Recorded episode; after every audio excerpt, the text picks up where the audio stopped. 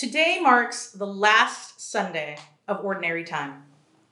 Next Sunday, we will enter into the holy season of Advent, a time of preparation and joyful expectation.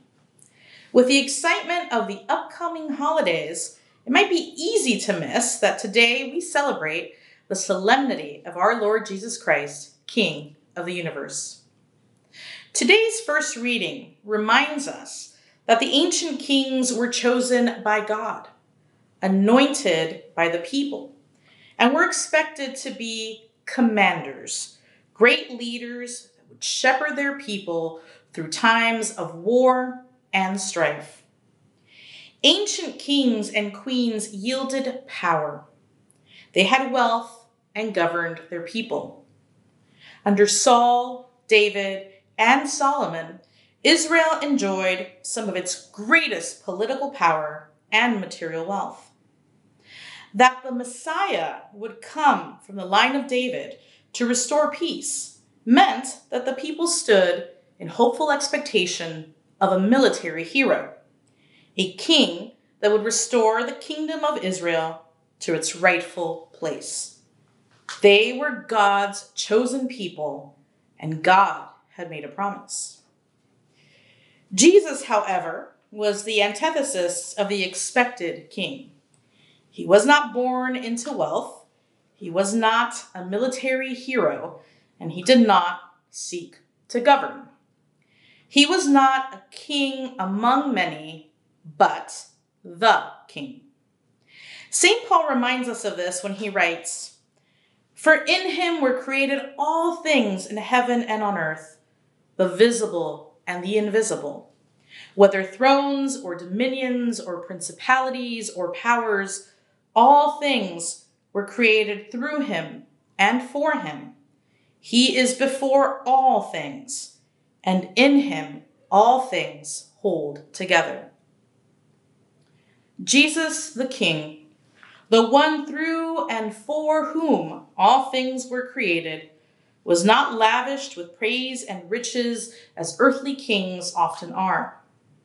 Rather than be served, he served, even up until the moment of death, taking on humanity's pain and suffering.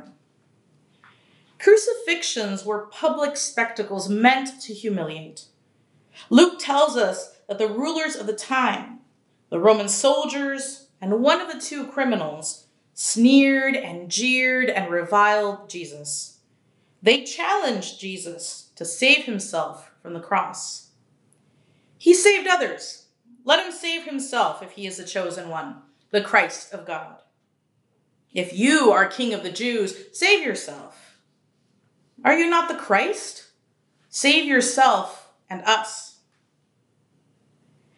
Disparate groups of people united in the common cause of mockery and humiliation.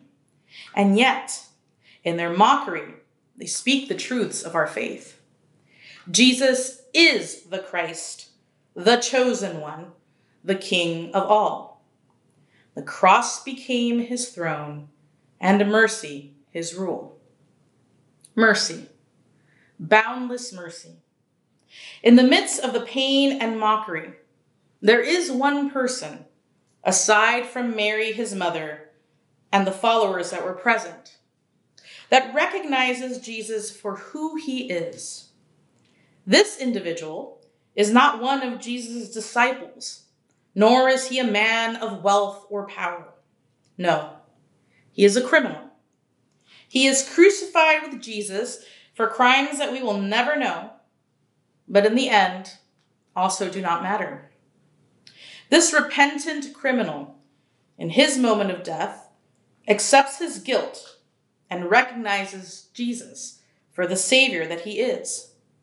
And Jesus, in turn, offers mercy, forgiveness, love. A few days ago, this country witnessed another election season. Candidates spent millions of dollars to earn the right to govern and direct this nation.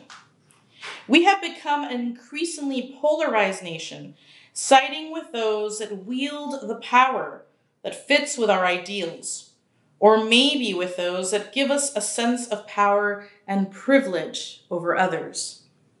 But is this what Jesus teaches us? Jesus did not come to be served. He washed the feet of his disciples. Jesus did not come to be wealthy. He tells us to stop holding on to our possessions and to follow him. Jesus did not come to rule with a heavy hand. He came in love, to love.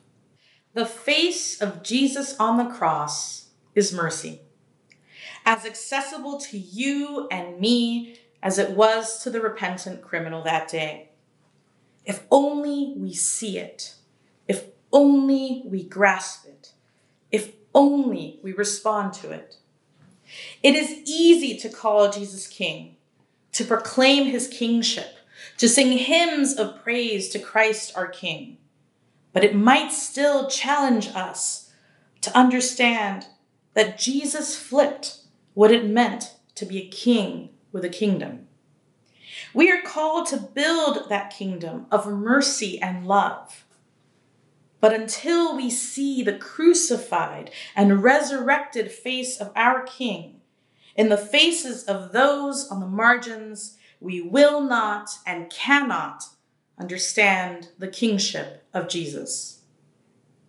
Are you willing to see him in the faces of our migrant family on the border, in the faces of the unhoused in our cities, in the faces of those suffering from mental illness and addiction, in the faces of members of our interfaith, LGBTQIA, and non believing communities, in the faces of those we disagree with and those who have hurt us or that we have hurt.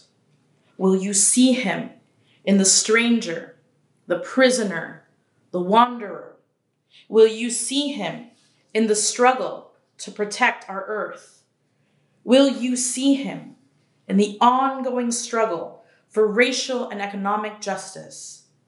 Will you see him in me? Will you see him in you?